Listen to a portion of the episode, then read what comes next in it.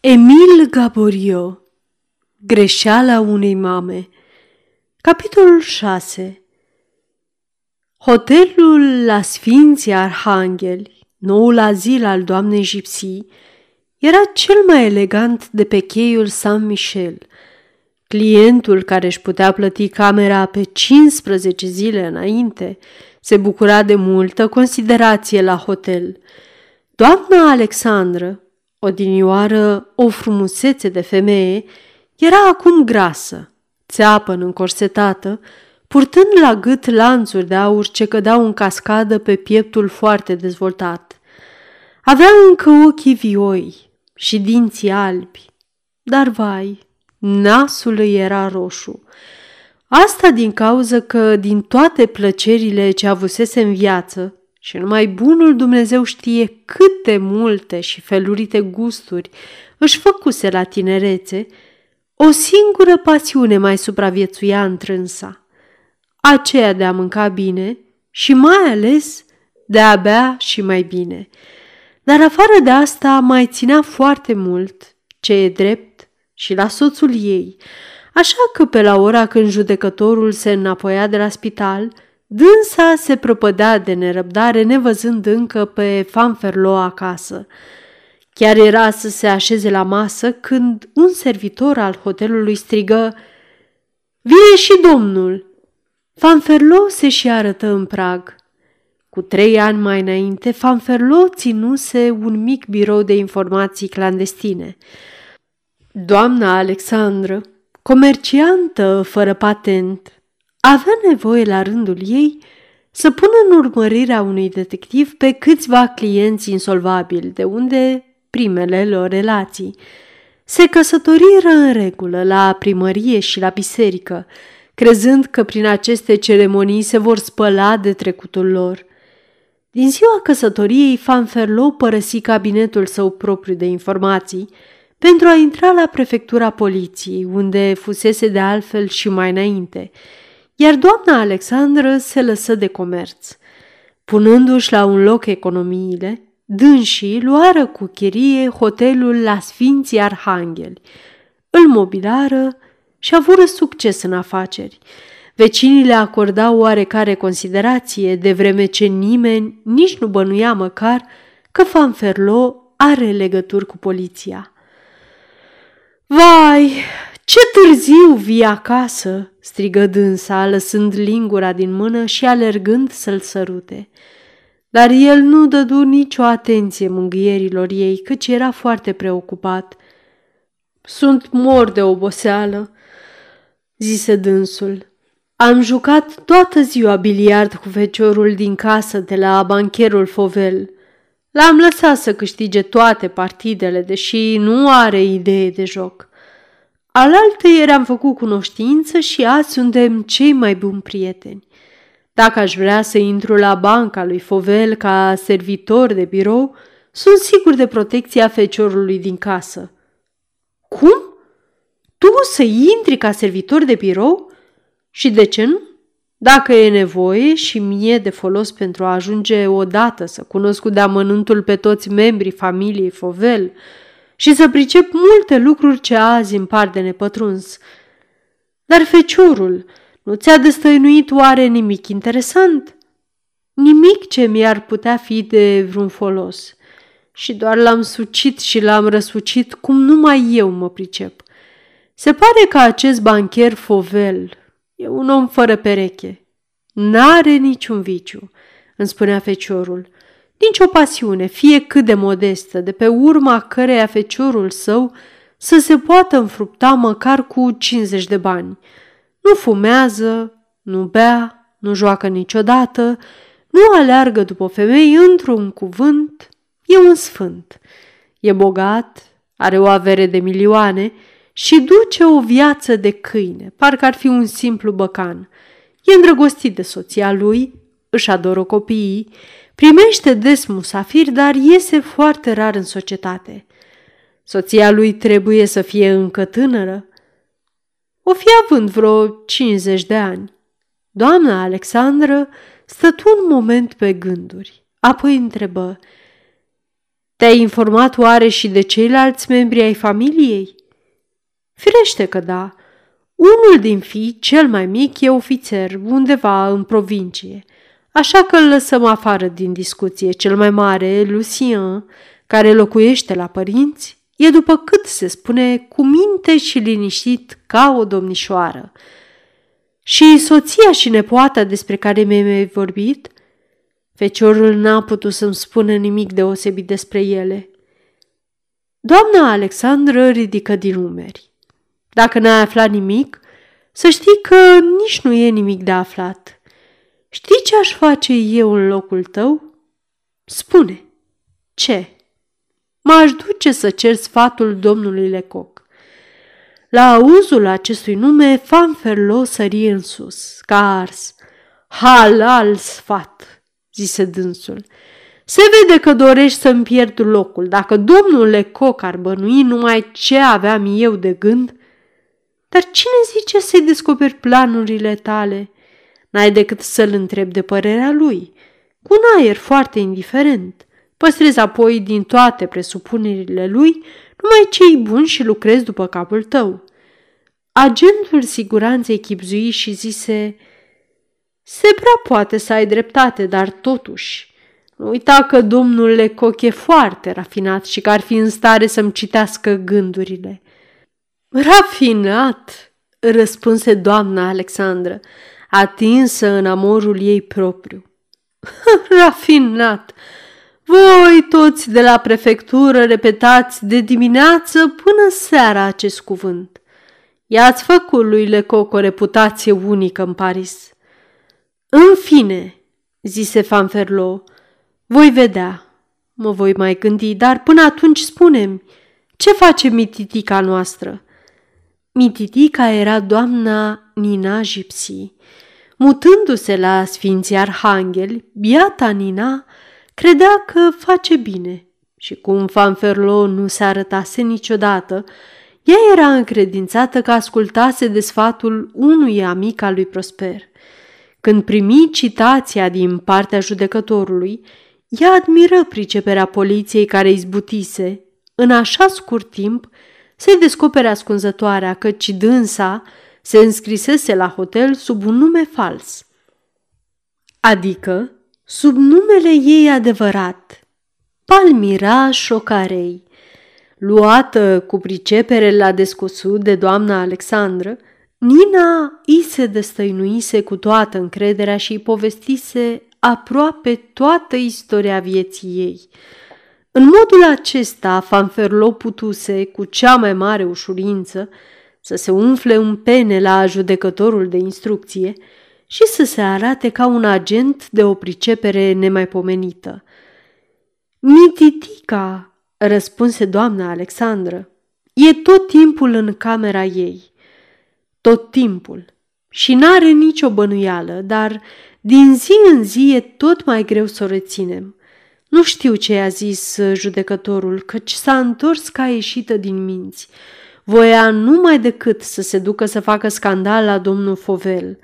Mai adineaur chiar, după o criză de furie, a scris o scrisoare și a dat-o unui servitor de la noi să o ducă la cutie, dar am pus mâna pe ea ca să ți-o arăt și ție. Cum? O întrerupse Fanferlo. Ai o scrisoare și nu pomenești nimic de dânsa, dar Cuprinde poate dezlegarea enigmei, dar dă-mi-o odată!" La ordinul soțului ei, doamna Alexandră deschise scrinul de unde scoase scrisoarea Ninei și o dădu. Iată scrisoarea, dar calmează-te!" Într-adevăr, pentru o fostă fată în casă, Palmira Șocarei, devenită gipsii, avea un scris frumos – Adresa de pe plic, frumos caligrafiată, era în chipul următor. Domnului L. du Clameran, fabricant, la Hotel Louvre, pentru a fi remisă domnului Raoul du Lagoar, foarte urgent. O! exclamă Fanferlo, șuierând ca de obicei când îi se părea că a făcut o descoperire mare. Oh! Vrei să o deschizi?" îl întrebă dânsa. Cam așa ceva, răspunse Fanferlo, dezlipind plicul cu o îndemânare extraordinară. Dânsul citi următoarele și doamna Alexandră citi și dânsa peste umărul lui. Domnule Ravul, prosperie în închisoare, acuzat de furt, pe care sunt sigură că nu l-a comis el, v-a mai scris încă o dată, acum trei zile, în această chestiune. Cum? Cum? Se întrerupse Fanferlo. A scris fără ca eu să fi văzut scrisoarea? Dar, dragă, nenorocita și-o fi pus singură scrisoarea la cutie când s-a întors la Palatul de Justiție. Se poate, într-adevăr, se prea poate, zise Fanferlo, mai calmat. V-am mai scris în această chestie și n-am primit nimic de la dumneavoastră. Cine oare să-i vină în ajutorul lui Prosper când cei mai buni prieteni ai săi îl părăsesc? Dacă lăsați și această scrisoare fără răspuns, mă voi socoti degajată de o anumită promisiune ce o știți prea bine și fără cea mai mică remușcare, voi povesti lui Prosper conversația surprinsă de mine între dumneavoastră și domnul Clameran. Dar nu e așa că pot avea încredere în dumneavoastră? Vă voi aștepta la hotelul Sfinții Arhanghel, poi mâine, după amiază, de la prânz până la ora patru. Nina Gipsy. După ce citi scrisoarea, Fanferlo puse să o copieze. Ei, ce zici?" întrebă doamna Alexandră. Fanferlo tocmai puse scrisoarea într-un buzunar când ușa se deschise brusc și servitorul șuieră de câteva ori. Ps! Ps! Fanferlo dispăru într-un cabinet întunecos care comunica cu sala de mese. Nici nu mai a avut vreme să tragă ușa după el, căci doamna Gipsy intră în birou. Cât era de schimbată biata Nina! Pălise, se trăsese la față, buzele își pierduseră focul lor și ochii arzând ca în friguri, roșii de plâns, aveau cearcă nevinete.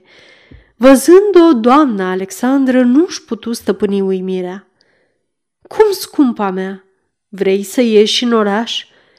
Sunt silită să ies, doamnă, și vă rog, dacă cineva mă caută în lipsa mea, să fiți atât de bună și să-l rugați să aștepte până mă întorc. Dar unde vrei să mergi? Pentru Dumnezeu, la ora asta și în halul de boală în care te găsești. Doamna Gipsy stătu un moment la îndoială. Să vedeți, zise ea în sfârșit. Dumneavoastră vă pot spune totul, fiindcă sunteți atât de bună cu mine. Citiți acest bilet pe care l-am primit adineauri pentru un comisionar. Cum? zise doamna Alexandră, împietrită de uimire. Un comisionar? Aici, în hotel, la mine, și s-a urcat până în camera dumitale? Dar ce găsiți așa extraordinar? Oh, nu, Nimic, răspunse patroana. Și citi biletul cu glas tare pentru a fi auzit de Fanferlo, ascuns în cabinet. Un prieten al lui Prosper, care nu vă poate nici primi la el acasă, nici veni să vă avertizeze, are absolută nevoie de a vă vorbi. Astăzi, luni, la ora nouă seara precis, să veniți în sala de așteptare a omnibuzului, în fața turnului Saint-Jacques, și expeditorul acestor rânduri se va apropia de dumneavoastră și vă va spune ceea ce are de spus. Vă indic acest loc de întâlnire pentru a agoni din mintea dumneavoastră orice teamă de mine. Și aveți de gând să vă duceți la această întâlnire?" zise doamna Alexandră. Dar, desigur, dar e o imprudență nemaipomenită, o nebunie. Nu vedeți că vi se întinde o cursă? Și la urma urmei ce-mi pasă? O întrerupse egipții. Sunt și așa destul de nenorocită și nu mai am a mă teme de nimic. Și ieși fără a mai asculta de vreun sfat. Nici nu ajunsese încă doamna a jipsi în stradă și Fanferlo și sărise din ascunzătoare. Acest om, de obicei blând și liniștit, era turbat de mânie și înjura ca un surugiu. Dar ce dracu! Ce fel de hotel este acesta în care se plimbă comisionarii ca într-o piață publică? Doamna Alexandra își pierduse capul, tremura și nu mai știa unde să se ascundă. S-a mai pomenit așa ceva, urmă dânsul. Vine un comisionar și nimeni nu îl vede. Cum s-a putut furișa atât de neobservat? Se pare că e ceva necurat la mijloc. Și tu, femeie cu scaun la cap, faci așa o prostie că vrei să o împiedici să meargă la întâlnire. Dar, dragă, cum, dar? Tot n-ai priceput că mă iau după dânsa și că aflu astfel ceea ce ea se silește să ascundă de noi? Haide, repede, ajută-mă! Trebuie să o împiedicăm să mă recunoască. Într-o secundă, Fanferlo era atât de schimbat că nici nu mai semăna cu el însuși. Purta acum perucă și o barbă stufoasă. Își pusese o bluză de lucrător și avea aerul că zice, plec să-mi caut de lucru. Dă, Doamne, să nu găsesc. Când fu gata, doamna Alexandră îl întrebă plină de grijă. Ți-ai luat cartea de la poliție? Da, da, Trimite să pună la cutie scrisoarea adresată domnului de Clameron și fii de pază. Și fără a mai lua seama la urările ei de noroc, Fanferlo se îndepărtă în cea mai mare grabă. Doamna Gipsy plecase cu vreo zece minute mai devreme, dar dânsul o ajunse din urmă. Ea mergea foarte nehotărâtă, când prea repede, când cu pași mărunți, ca cineva care, fiind nerăbdător să ajungă la o întâlnire, ar fi pornit-o prea devreme de acasă și se silește să-și omoare timpul. Ea citi toate afișele de teatru, se așeză un moment pe o bancă și, în sfârșit, pe la ora nouă fără un sfert, se duse și luă loc pe o bancă în sala de așteptare. Imediat după dânsa intră și Fanferlo dar deoarece se temea de ochiul ei ager, cu toate că purta barbă, se așeză în alt unghi al sălii, în umbră. Curios loc de întâlnire, gândi el tot privind la tânăra femeie. Cine oare să-i fi dat această întâlnire? După curiozitatea ce se citește în ochii ei, după neastâmpărul vădit, aș putea jura că încă nu are idee pe cine așteaptă. Sala în acest timp se umpluse de lume. Tot timpul se strigau de către funcționari locurile de destinație ale omnibuzelor ce soseau. Mulțime de oameni intrau și ieșeau. Unii cereau un număr, alții își schimbau biletul de corespondență pe altă linie. La fiecare nou sosit, Gipsy tresărea, iar Fanferlo se întreba ăsta să fie? În sfârșit, în momentul când orologiul de la primărie suna ora nouă, intră un domn care, fără a mai cere un număr de la birou, se duse direct la doamna Gipsy, o salută și se așeză lângă dânsa. Era de statură mijlocie, cam gras și purta favoriți roșii ca focul. Îmbrăcămintea sa, ca unui negustor cu dare de mână, nu prezenta nimic deosebit de altfel ca și întreaga lui înfățișare. Fanferlo îl mânca cu privirile. Dumneata jupâne, gândea dânsul, oriunde te voi întâlni de azi înainte, avea grijă, voi ști să te recunosc și încă în astă seară voi afla cine ești. Din nenorocire însă, în zadar trăgea cu urechea, căci nu putea auzi absolut nimic din tot ce spunea noul venit și doamna Gipsy. Nu-i rămânea altceva de făcut decât să încerce a ghici din mimica și jocul fizionomiilor subiectul convorbirii. În primul moment, când domnul cel gras o salutase, doamna Gipsy fu atât de surprinsă încât era sigur că îl vedea pentru prima dată în viața ei. Apoi, când șezând lângă ea, dânsul îi adresă câteva cuvinte, ea voi să se ridice, făcând o mișcare de spaimă, ca și cum ar fi vrut să fugă. O privire însă fu de ajuns ca să o țină locului. Apoi, pe măsură ce dânsul îi vorbea, atitudinea doamnei Gipsy trăda oarecare temeri. Ea făcu un gest de refuz, dar totuși păru că cedează.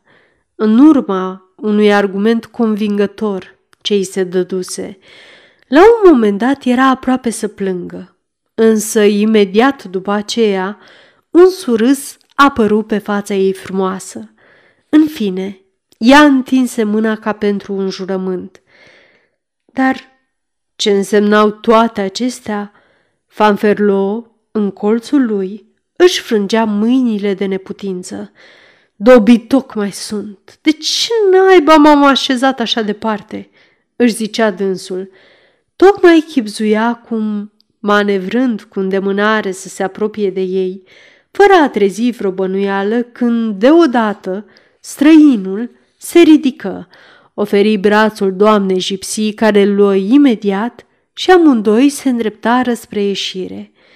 Și unul și celălalt aveau aerul atât de preocupat că Fanferlo putu în voie să-i urmărească destul de aproape. Și bine făcea, căci bulevardul era plin de lume. Văzu pe domnul cel gras și pe gipsii traversând pe celălalt trotuar, apropiindu-se de o trăsură și urcându-se. Foarte bine, murmură Fanferlo. De acum sunt ai mei. Nu mai e nevoie să mă grăbesc. În timp ce birjarul își potrivea hamurile, agentul siguranței își pregătea picioarele și când trăsura se puse în mișcare, el începu să alerge după ea, hotărât să o urmărească până la capătul lumii. Trăsura mergea repede, dar nu degeaba fusese supranumit Fanferlo veveriță.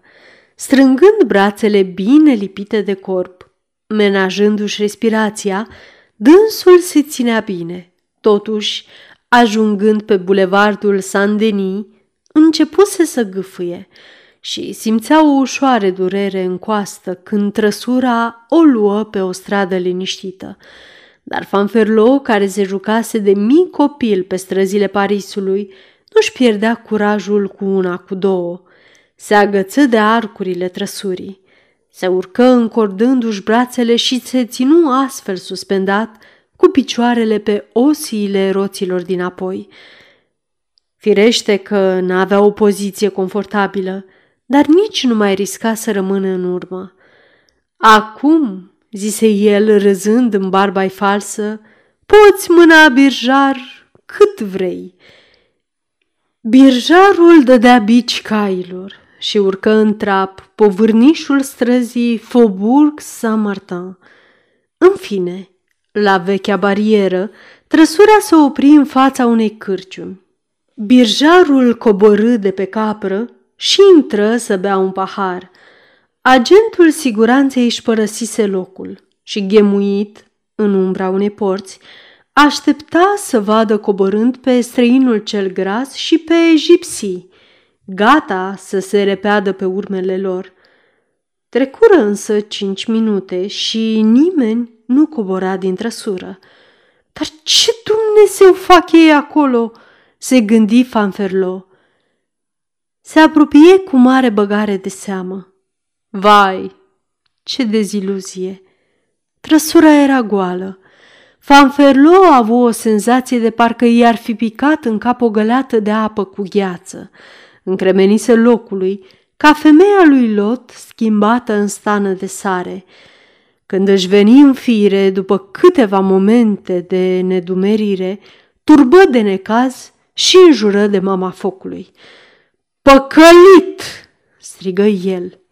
tras pe sfoară, făcut de râs, bat jocorit, o să vă arăt eu. Într-o clipă trecu în revistă toate explicațiile mai mult sau mai puțin probabile. Desigur, își zicea dânsul, acest individ și gipsii s-au urcat pe o parte și au coborât pe cealaltă. Trucul e foarte cunoscut, dar dacă l-au întrebuințat, asta înseamnă că se temeau că vor fi urmăriți. Și dacă se temeau, apoi e sigur că n-aveau conștiința curată, deci... Dar își întrerupse monologul, că ce-i venise ideea să descoasă pe birjar, care știa poate ceva din toată chestiunea. Din nefericire, birjarul părea foarte rău dispus și nu numai că nici nu se gândea să intre în vorbă, dar chiar ridică biciul în chip atât de amenințător, încât Fanferlo crezu de cuvință să bată în retragere. Așa? Care va să zică, își zise dânsul, și birjarul face parte din complot. Ce era însă de făcut la acea oră înaintată? Nu mai știa de ce să se apuce. Se întoarse foarte abătut acasă și de-abia pe la 11 și jumătate sună la intrarea hotelului. S-a întors? Fu prima lui întrebare. Nu încă, dar au sosit două pachete mari pentru dânsa. Cu cea mai mare îndemânare, Fanferlo desfăcu pachetele. Ele conțineau trei rochii de stambă, o pereche de pantofi ordinari, fuste albe foarte simple și câteva bonete albe. Agentul zise plin de necaz. Poftim! Acum se apucă să se travestească. Cine dracu să mai înțeleagă ceva din toată comedia asta? Pe drum, când se întorcea singur acasă, Fanferlo se legase cu jurământ să nu povestească nimic nevestei din toată pățania. Dar odată acasă, văzându-se în fața unui fapt cu totul nou și neașteptat, toate minciunile dictate de amorul propriu se spulberară. Atunci povesti și mărturisi tot. Speranțele ce-i păruseră atât de aproape de înfăptuire, pățania sa de necrezut, toate bănuielile ce avea. Cei doi soți rămaseră în birou foarte târziu, discutând și studiind chestia pe toate fețele, căutând o explicație satisfăcătoare. Erau hotărâți să nu se culce înainte de întoarcerea doamnei Gipsy, de care doamna Alexandră își făgăduise să afle cu orice preț câteva lămuriri. Dar se va înapoia oare? Asta era întrebarea. Ea se înapoie după ora 1, tocmai când soții Fanferlo, deznădăjduiți, credeau că nu o să o mai vadă vreodată. Auzind soneria, Fanferlo se furișă în ascunzătoarea lui și doamna Alexandră rămase singură în biroul hotelului. În sfârșit!" exclamă dânsa. Iată-te înapoi, drăguța mea! Ce bine îmi pare că nu ți s-a întâmplat nimic. Îți duceam grija tot timpul. Vă mulțumesc foarte mult, doamnă, răspunse Gipsy. Dar n-a fost adus oare niciun pachet pentru mine? Era cu totul altfel. Acum la întoarcere, sărmana Gipsy. Era tot tristă, dar nu mai era descurajată. Toropeala din primele zile dispăruse și ei îi urmase o hotărâre energică și generoasă, vizibilă în întreaga ei atitudine ca și în strălucirea din privire. S-au adus aceste două pachete, răspunse doamna Alexandră. Așadar, v-ați văzut cu amicul domnului Bertomi?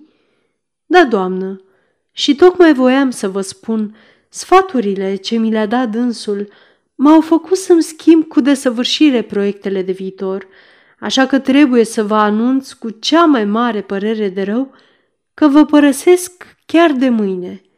De mâine? zise patroana. Așadar, s-a întâmplat ceva nou? O, nu, nimic ce ar putea să vă intereseze. și doamna Gipsy se retrase zicând Noapte bună! Bună seara! în modul cel mai semnificativ. Ei, ce crezi tu despre toate astea?" întrebă Fanferlo, ieșind din ascunzătoare. Nu știu ce să mai cred. Îi scrie lui Clameran pentru a-i da întâlnire aici și nici nu-l mai așteaptă. E lucru sigur că a pierdut încrederea în noi. O fi aflat cine sunt. Numai acest amic al casierului a putut să o informeze atât de bine. Cine știe? Uite, am impresia că avem a face cu niște hoți extrem de rafinați. Au ghicit probabil că le-am luat urma și vor acum să mă zăpăcească. Nu m-aș mira să aflu mâine că mizerabila asta a fugit cu toată prada. Eu nu sunt de aceeași părere, replică doamna Alexandră. Dar ascultă-mă pe mine. Ar trebui totuși să te consulți cu domnul Lecoq. Fanferlo stătu un moment pe gânduri și apoi zise cu vioiciune. Ei bine, fie, mă duc la dânsul, dar numai și numai ca să nu mai am nimic ce mi reproșa, căci dacă eu nu înțeleg nimic din toate astea, nici dânsul nu va putea mai mult ca mine. Poate să fie cât de celebru. Pe mine nu mă sperie. Dacă va încerca să mă insulte sau să fie obraznic cu mine, voi ști cum să-l pun la locul lui. Cu toate aceste ifose, agentul siguranței petrecu o noapte destul de rea, căci nu putu închide ochii, fiind mai preocupat de afacerea Bertomii decât un autor dramatic de piesa ce îi încolțește în inspirație. Se sculă dis de dimineață și la ora șase jumătate era gata. Știa că pentru a-l prinde pe domnul Lecoc acasă, e nevoie să o pornești foarte devreme și după obișnuita ceașcă de cafea cu lapte, se îndreptă spre locuința celebrului polițist. Desigur că Fanferlo, Zis și Veveriță N-avea nicio teamă de domnul Lecoq sau de șeful, cum îi ziceau toți, dovadă că, plecând de la hotel, mergea cu fruntea sus, cu pălăria pe o sprânceană. Totuși, pe măsură ce se apropia de strada în care locuia Lecoq, îndrăzneala îi pierea văzând cu ochii. Intrând pe alea unde se afla casa, a avut palpitație și pe scară se opri de câteva ori. Ajungând la etajul al treilea, în fața ușii de la intrare, curajul îl părăsi cu desăvârșire și de-abia se putu hotărâ să sune. Servitoarea domnului Lecoq, o fostă condamnată la ocnă, femeie mare și voinică, devotată stăpânului ei ca un câine ciobănesc, veni să-i deschidă. A, zise ea, zărindu-l, ai nimerit-o bine, domnule Veveriță. Domnul te așteaptă. La aceste vorbe, Fanferlo fu cuprins de dorința vie de a bate în retragere. Pentru ce? Cum? Și prin ce întâmplare era așteptat de domnul Lecoq? Dar cum stătea la îndoială, servitoarea îl apucă de braț și, trăgându-l spre dânsa, îl sili să intre în casă zicând – doar noi fi vrând să prinzi rădăcini în prag. Haide, vină odată! Șeful lucrează în biroul său. În mijlocul unei camere mari, mobilată în mod neobișnuit, pe jumătate bibliotecă de literat, pe jumătate lojă de actor scriind la birou, se afla același personaj cu ochelarii de aur care șoptise lui Prosper Bertomi pe coridorul Palatului de Justiție, curaj! Era domnul Lecoq, sub înfățișarea sa oficială. La intrarea lui Fanferlo, care, plin de respect, se încovoia până la pământ, el ridică capul, lăsă condeiul din mână și zise, A, iată-te în sfârșit! Ei, ce s-a întâmplat? Nu merge deloc cu afacerea Bertomi? Cum? îngână Fanferlo. Cum, maestre? Știți? Știu atât că ai încurcat atât de bine ițele că nu mai știi pe unde să scoți cămașa. Dar, șefule, vă înșelați, eu... Nu eu... Domnule Cox se sculă și începu să umble în sus și în jos. Deodată se întoarse spre Fanferlo. Ce-i zice dumneata, meștere veveriță?" Întrebă el cu un ton aspru și ironic în același timp, de acel om care ar abuza de încrederea superiorilor săi, care destăinuie tot ce a aflat atât cât trebuie să inducă în eroare prevenția și care trădează în folosul vanității sale prostești și pe aceea nenorocitului de acuzat, Fanferlo, înspăimântat, se dăduse înapoi cu un pas. Aș zice, încercă el să se scuze, aș zice, ai zice că acest om trebuie pedepsit și izgonit. Ai toată dreptatea. Cu cât o profesiune este mai puțin onorată, cu atât mai mult acei care o exercită trebuie să fie onorabili. Și totuși, dumneata, ești un trădător.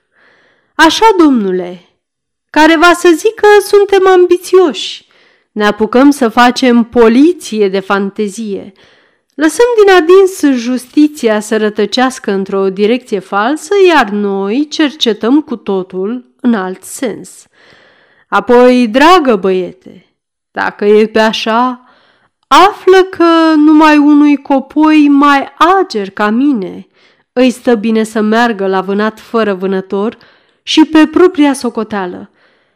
Dar, șefule, îți jur, taci din gură. Te rog să-mi dovedești că ai spus judecătorului de instrucție tot ce știai, așa cum era de datoria ta. Hai, dade, pe când însul conduce instrucția împotriva casierului, tu acționezi împotriva bancherului. Îl supraveghezi. Faci prietenie cu feciorul lui din casă. Era într-adevăr furios domnul Lecoq sau nu mai se prefăcea? Fanferlo îl cunoștea întrucâtva destul de bine, dar cu acest om atât de rafinat, era greu să fii vreodată sigur pe impresiile sale. Dacă ai fi măcar îndemânatic, urmă dânsul. Dar de unde? Vrei să fii meșter și nu ești nici măcar un lucrător bun. Aveți dreptate, maestre, zise umilit Fanferlo, care renunțase a mai minți. Dar cum să mă fi purtat într-o afacere atât de dificilă ca asta, unde nu e nici urmă, nici un corp delict, nici un indiciu, dar absolut nimic. Domnule Coc dădu din umeri. Ce tot spui?" Zise dânsul. Fă bine, află că în ziua când ai fost chemat cu comisarul de poliție ca să constatați furtul, ai ținut, nu zic sigur, dar foarte probabil, ai ținut în mâna ta nepricepută mijlocul de a ști, care din cele două chei, a bancherului sau cea a casierului, slujise la comiterea furtului. Nu se poate. Vrei așadar dovezi? Fie. Îți amintești prea bine de zgârietura ce ai descoperit de-a lungul casei de fier? Ea ți-a atras atenția, căci n-ai putut să năbuși o exclamație de uimire. Ai examinat-o bine cu lupa și te-ai convins că era absolut proaspătă, absolut recentă. Atunci ți-ai spus cu tot dreptul că acea zgârietură data din momentul furtului. Însă, cu ce obiect fusese produsă? Desigur că numai cu o cheie. Așa fiind, trebuia să cer cheia bancherului și cheia casierului și să le studiez foarte bine. Una din ele trebuia neapărat să păstreze la un capăt măcar fărâme cât de mici din acea vopsea verde cu care se vopsesc casele de bani. Fanferlo ascultase această explicație cu gura căscată. La ultimele cuvinte se pocni peste frunte strigând Dobii tocmai sunt! Așa este, reluă domnule Coc, întocmai cum spui. Cum? Acest indiciu îți sare în ochi și tu îl dai la o parte și nu tragi din el niciun folos. Dar aici și numai aici este adevărul, este micul punct de plecare al întregii afaceri. Dacă descoper vinovatul, apoi nu va fi decât grația acestei zgârieturi și îl voi descoperi, căci o doresc. La distanță, Fanferlo era bucuros să critique pe domnul Lecoq și îl înfrunta cu bărbăție, dar în apropierea lui nu se putea sustrage influențe extraordinare a acestui om aspru asupra tuturor celor cu care venea în contact. Informațiile atât de precise, amănuntele atât de neînsemnate ce îi dăduse într-o clipă, îi modificau toate ideile sale. De unde și de la cine le căpătase domnule Coc? V-ați ocupat de această afacere, șefule?" întrebă el. Probabil, dar cum nu sunt infailibil, se prea poate să-mi fi scăpat din vedere unele indicii prețioase. Ia loc și spunem tot ce știi. Cu domnule Coc nu se putea umbla cu șmecherii. Fanferlou spuse de astă dată tot adevărul și nimic altceva, ceea ce rar îi se întâmpla.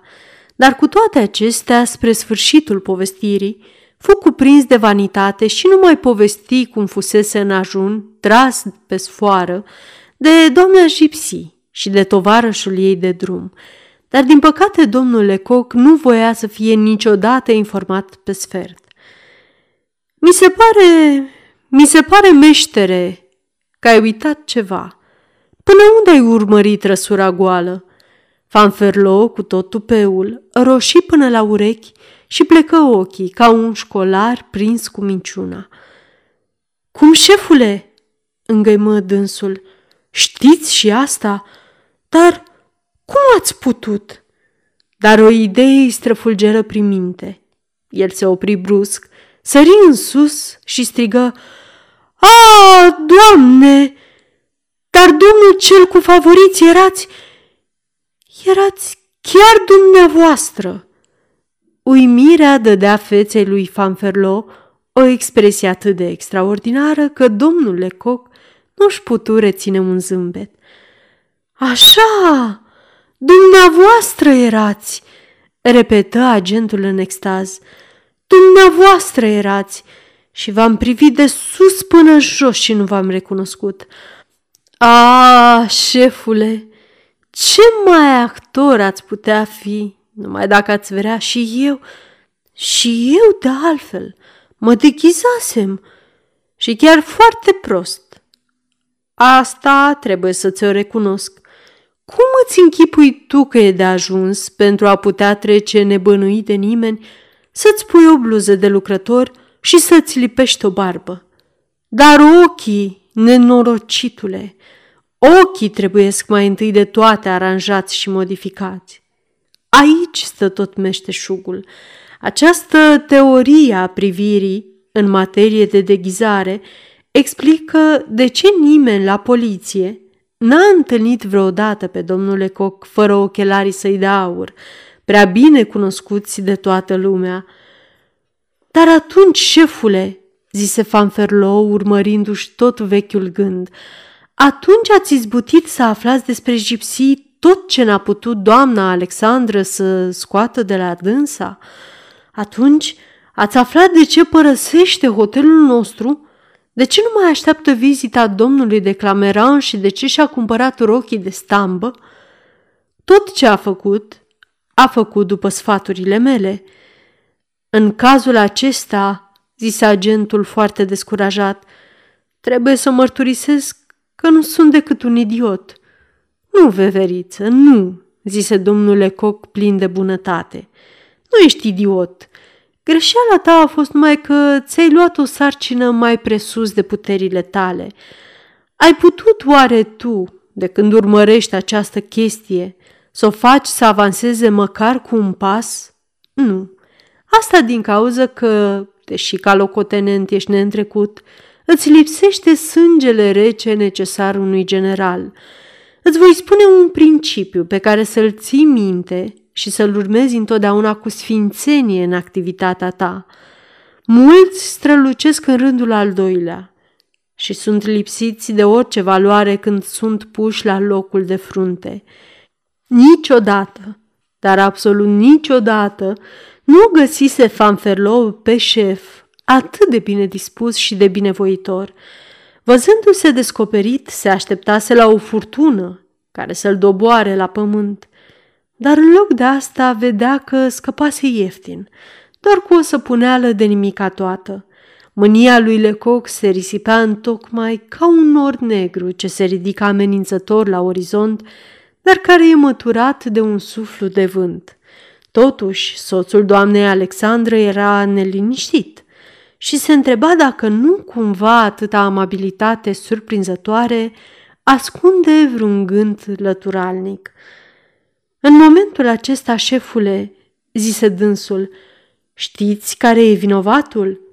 Nu știu mai mult decât tine, ba chiar, pe când tu ai o părere bine definită, eu nu știu încă ce să cred. Tu vii și mă încredințezi că casierul e nevinovat și bancherul vinovat și eu nu știu. Ai sau nu ai dreptate.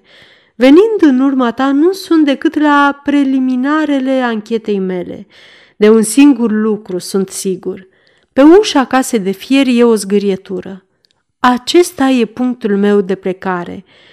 În timp ce vorbea, domnul Lecoq luase de pe biroul său o coală uriașă de hârtie de desen. Pe această foaie de hârtie era fotografia casei de fier a domnului Fovel. Toate detaliile erau redate cu cea mai mare exactitate. Se puteau distinge foarte bine cei cinci butoni mobili cu literele gravate deasupra lor, ca și broasca cea fină cu reliefuri de aramă. Zgârietura era indicată cu o claritate admirabilă. Iată, început domnul Lecoq, zgârietura în chestie. Ea se îndreaptă de sus în jos, în linie diagonală, pornind de la gaura cheii și, bagă bine de seamă, merge de la stânga la dreapta, în direcția ușii de la scara secretă care duce la apartamentele bancherului. Aproape de gaura cheii, zgârietura e foarte adâncită și marcată, dar se termină înslăbind pe nesimțite. Da, șefule, așa e, întocmai cum spuneți, văd prea bine. Ți-ai închipuit firește și tu că zgârietura a fost făcută de autorul furtului. Să vedem dacă ai dreptate. Uite, am aici o lădiță de fier vopsită în verde, tocmai ca și casa lui Fovel. Ia o cheie și încearcă să zgâri vopseaua. Fără a pricepe scopul ce își propunea șeful său, agentul siguranței făcu ce îi se cerea, frecând cu putere lădița cu vârful cheii. Ei, drace!" zise dânsul după două-trei încercări. E greu de zgâriat vopseaua asta." Foarte greu, într-adevăr. Și totuși vopseaua casei de fieră e încă și mai solidă, după cum m-am putut încredința. Așadar, zgârietura observată de tine n-a putut fi produsă de mâna tremurând a unui hoț care a lăsat cheia să-i alunece. Bravo! exclamă Fanferlo uimit. Eu n-aș fi descoperit asta. Chiar așa e, într-adevăr. Nu se poate zgâria metalul dacă nu se apasă cu foarte mare putere. Da, bine, dar de ce? Uite, de trei zile încoace îmi sfărâm capul căutând o explicație și de-abia ieri am găsit-o. Ia să examinăm împreună. Dacă presupunerile mele prezintă oarecare șanse de probabilitate pentru a putea constitui punctul de plecare al anchetei mele – Domnul Lecoq lăsă fotografia din mână și se apropia de ușa cabinetului său. Scoase cheia din broască și o ținea în mână. Vino, zise el lui Fanferlo. Stai aici, lângă mine. Așa. Să presupunem că vreau să deschid această ușă și că tu nu vrei să mă lași. Când mă vezi apropiind cheia de broască, ce mișcare instinctivă ai face tu? M-aș prinde cu amândouă mâinile de brațul dumneavoastră și l-aș trage spre mine pentru a vă împiedica să introduceți cheia. Foarte just. Atunci, ia să repetăm această mișcare. Fanferlo ascultă și cheia ce o ținea în mână domnule Coc alunecă de-a lungul lemnului și trase o zgârietură perfect de bine vizibilă de sus până jos în diagonală, în tocmai reproducerea acelei din fotografie. Oh! zise pe diferite tonuri agentul Fanferlo. Oh! Și rămase uimit în fața ușii. Ei, ai început să pricepi? întrebă domnul Lecoq. Dar cum de nu, șefule? Dar și un copil al pricepe acum. Ah, ce om mare sunteți! Văd toată scena, de parcă aș fi fost de față. În momentul furtului se găseau două persoane în apropierea casei. Una din ele voia să pună mâna pe bani, cealaltă voia să-l împiedice de a se atinge de conținutul casei. E limpede, e vădit, e sigur. Obișnuit cu succese mult mai importante, celebrul polițist se distra de minune pe seama agentului, văzând uimirea și entuziasmul lui. E, acum iarăși ai luat avânt, îi spuse el cu blândețe. Ei drept sigură și, ca dovedită, o împrejurare care poate fi datorată întâmplării sau cel puțin probabilă. Nu, șefule, nu!" strigă Fanferlo. Un om ca dumneavoastră nu se poate înșela niciodată. Nu mai e posibilă nicio bănuială. Atunci să te vedem. Trage concluziile din descoperirea noastră. Și de ce? Pentru că, fiind liber să închidă și să deschidă casa când îi plăcea lui, nu s-ar fi apucat să-și caute un martor tocmai în momentul furtului. Foarte frumos, dar în felul acesta și bancherul e de asemenea nevinovat. Ia gândește-te puțin. Fanferlo rămase pe gânduri și toată însuflețirea pieri din fața lui. Așa e, zise el deznădăjduit. Așa e. Atunci, ce-i de făcut? Trebuie să căutăm un al treilea hoț, adică pe acela care a deschis casa și a furat biletele și care acum trebuie să doarmă foarte liniștit, pe când toată lumea îi bănuiește pe ceilalți doi. Dar e imposibil, șefule, e exclus. Doar vi s-a spus că singurii, domnul Fovel și casierul său, aveau fiecare câte o cheie care nu-i părăsea niciodată. Dăm voie, te rog. În ajunul furtului, bancherul lăsase cheia în sertarul mesei descris. Ei, dar cheia singură nu e destul pentru a deschide. Mai e nevoie și de cuvântul stabilit. Domnule Coc, nerăbdător, ridică din umeri. Și care este cuvântul? întrebă dânsul. Gipsii. Așadar, numele iubitei sale. Prin urmare, dragul meu, iată ce ai de aflat. În ziua când vei găsi o persoană destul de apropiată lui Prosper – pentru a fi inițiată în secretul acestui nume și în același timp atât de intimă în familia lui Fovel pentru a putea pătrunde până în camera de dormit, ei bine, în acea zi vei cunoaște pe adevăratul vinovat și problema va fi rezolvată. Egoist ca toți mari artiști, domnule Coc n-a format niciodată elevi și nici n-a încercat să facă școală – Totdeauna lucra singur. Ura pe orice colaborator, nevoind să împartă cu nimeni nici dulceața triumfului și nici amărăciunea înfrângerii. De aceea și Fanferlo, care își cunoștea prea bine șeful, rămăsese uimit auzindu-l dând sfaturi, pe dânsul care nu dădea niciodată decât ordine. Era chiar atât de intrigat că, cu toate preocupările sale de ordin superior, nu-și putu stăpâni expresia surprinderii sale. Se vede bine, șefule, îndrăzni el să spună, că trebuie să aveți în această afacere un mare interes personal pentru a o fi studiat astfel. Domnul Lecoq a avut o tresărire nervoasă, care trecu neobservată de agentul său, apoi se încruntă și răspunse cu asprime. Prin profesiunea dumitale ești forțat să fii curios, dar totuși ar fi bine să nu împingi curiozitatea prea departe. Mai înțeles? Fanferlo căuta să se scuze. Bine, bine, întrerupse domnul Lecoq. Dacă ți dau o mână de ajutor, așa îmi convine mie. Așa îmi place să fiu eu capul care dirigează, iar tu brațul care execută. Cu ideile tale preconcepute, n-ai fi fost niciodată în stare, lăsat singur, să descoperi pe adevăratul vinovat.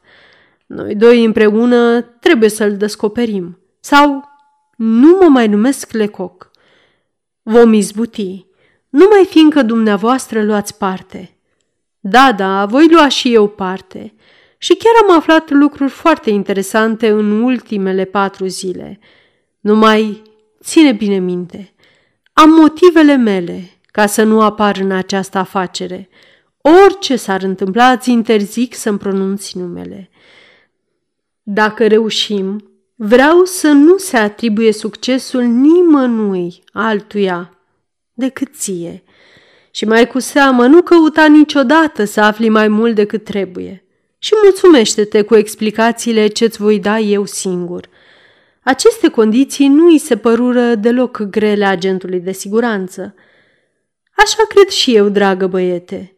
În primul rând, vei lua această fotografie a casei de fier – și te vei duce la judecătorul de instrucție. Știu foarte bine că domnul judecător este cât se poate de nedumerit în privința acuzatului. Îi vei explica, așa ca venind din partea ta, tot ce ți-am expus eu acum. Îi vei repeta demonstrațiile mele și sunt convins că aceste indicii îl vor determina să pună libertate pe casier. E nevoie ca Prosper să fie liber pentru ca să-mi pot începe operațiile. Ne-am înțeles, șefule, dar trebuie oare să las să se întrevadă că bănuiesc pe o a treia persoană și nu pe casier sau pe patronul său? Firește că da. Justiției nu trebuie să îi se ascundă vreun fapt. Acela că tu vei urmări această afacere. Domnul judecător te va însărcina să supraveghezi pe Prosper. Răspunde-i că nu-l vei pierde din vedere. Eu te încredințez că va fi pe mâini bune. Și dacă îmi cere noutăți despre egipsii? Domnul Lecoq ezită un moment. Îi vei spune, zise el în sfârșit, că ai sfătuit-o în interesul lui Prosper să intre în serviciul unei familii unde va supraveghea pe cineva asupra căruia ai bănuieli – Van Ferlo, foarte bucuros, făcu sul fotografia, își luă pălăria și voia să plece. Domnul Lecoq îl reținu printr-un gest. Încă n-am terminat, zise dânsul. Știi să conduci o trăsură și să îngrijești un cal? Cum, șefule? Mă întrebați asta pe mine care am fost călăreț la circ? Ai dreptate. Dacă e așa, Imediat ce vei termina la judecătorul de instrucție, te vei înapoia repede acasă, îți vei potrivi părul și fața, îți vei lua haine de fecior de casă bună și te vei duce cu această scrisoare la biroul de plasare din colțul pasajului Dulorm. Dar, șefule, niciun dar. Acest birou te va prezenta domnului de Clameran, care caută un fecior de casă din cauza că cel vechi l-a părăsit chiar aseară. Scuzați-mă, dar dați-mi voie să vă spun că vă înșelați, căci Clameran nu întrunește condițiile indicate nefiind prietenul casierului. Iată că mă și întrerupi, zise domnul Lecoq cu glas poruncitor. Fă odată ce-ți spun și nu mai purta grijă de altceva. Domnul de Clameran e drept, nu e dintre amicii lui Prosper, dar e amicul, e protectorul lui Raul de la Goar. Pentru ce? De unde vine intimitatea acestor doi oameni de vârstă atât de diferită? Trebuie să aflăm. Trebuie să aflăm de asemenea ce învârtește acest fabricant, care locuiește tot timpul la Paris și nu se ocupă deloc de fabricile sale. Un tip care, nu din întâmplare, a avut ideea să locuiască la Hotel Louvre, în mijlocul unei mulțimi imense de pasageri care se reînnoiesc zilnic. Te asigur că un asemenea om nu e ușor de supravegheat. Prin mijlocirea ta, voi fi pus la curent cu modul lui de trai. Dânsul are trăsura sa proprie. Tu vei fi vizitiul lui și, în cel mai scurt timp, îi vei cunoaște toate relațiile și vei putea să-mi dai socoteală de cele mai neînsemnate demersuri ale sale. Voi face totul în tocmai după dorința dumneavoastră, șefule. Un moment. Domnul Clameran este un nobil foarte țanțoș și foarte bănuitor.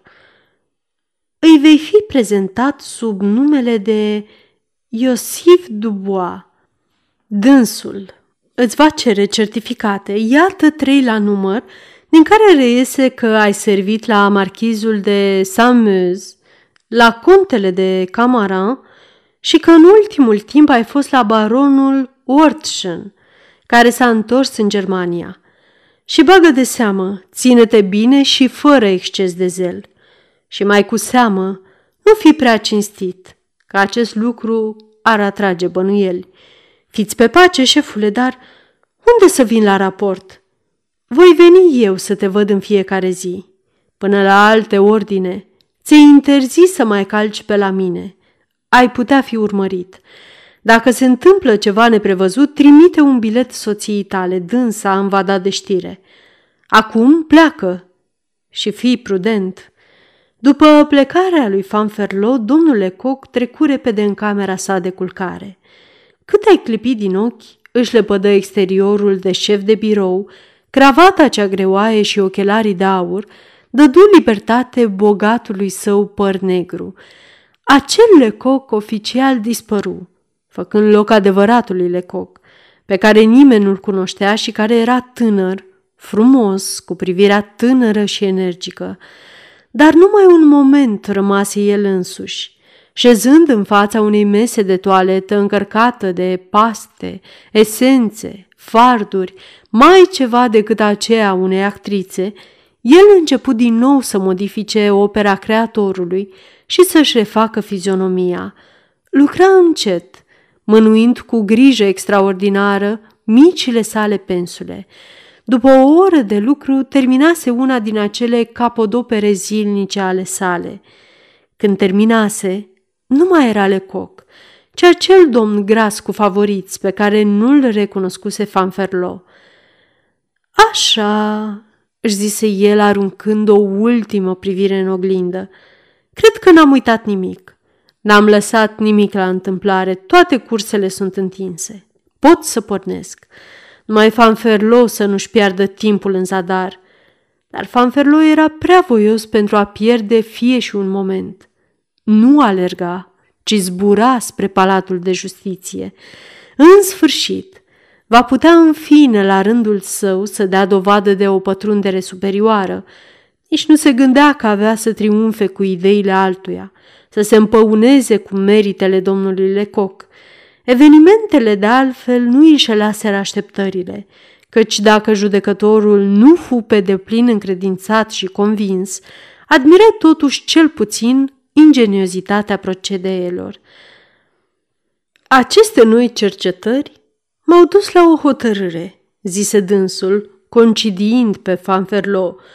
Voi prezenta la Camera de Consiliu concluziile favorabile și mâine, după toate probabilitățile, casierul va fi pus în libertate. Și, într-adevăr, se apucă să redacteze una din acele nenorocite ordonanțe de neurmărire care le dau libertatea, dar nu și onoarea celui acuzat care spune că nu e vinovat, dar care nu afirmă nici că e inocent. Având în vedere că nu sunt împotriva acuzatului Prosper Bertomi probe suficiente, Având în vedere articolul 128 din Codul de Instrucție Criminală, declarăm că, deocamdată, nu e motiv de urmărire contra sus numitului. Ordon să fie eliberat din închisoarea în care se află reținut și să fie pus în libertate de către gardianul său, etc. După ce termină spuse grefierului, iată încă o crimă al cărui secret justiția nu-l va afla niciodată, încă un dosar de depus în arhive. Și cu mâna sa scrise pe scoarță numărul de ordine, dosarul numărul 113, sfârșitul capitolului 6.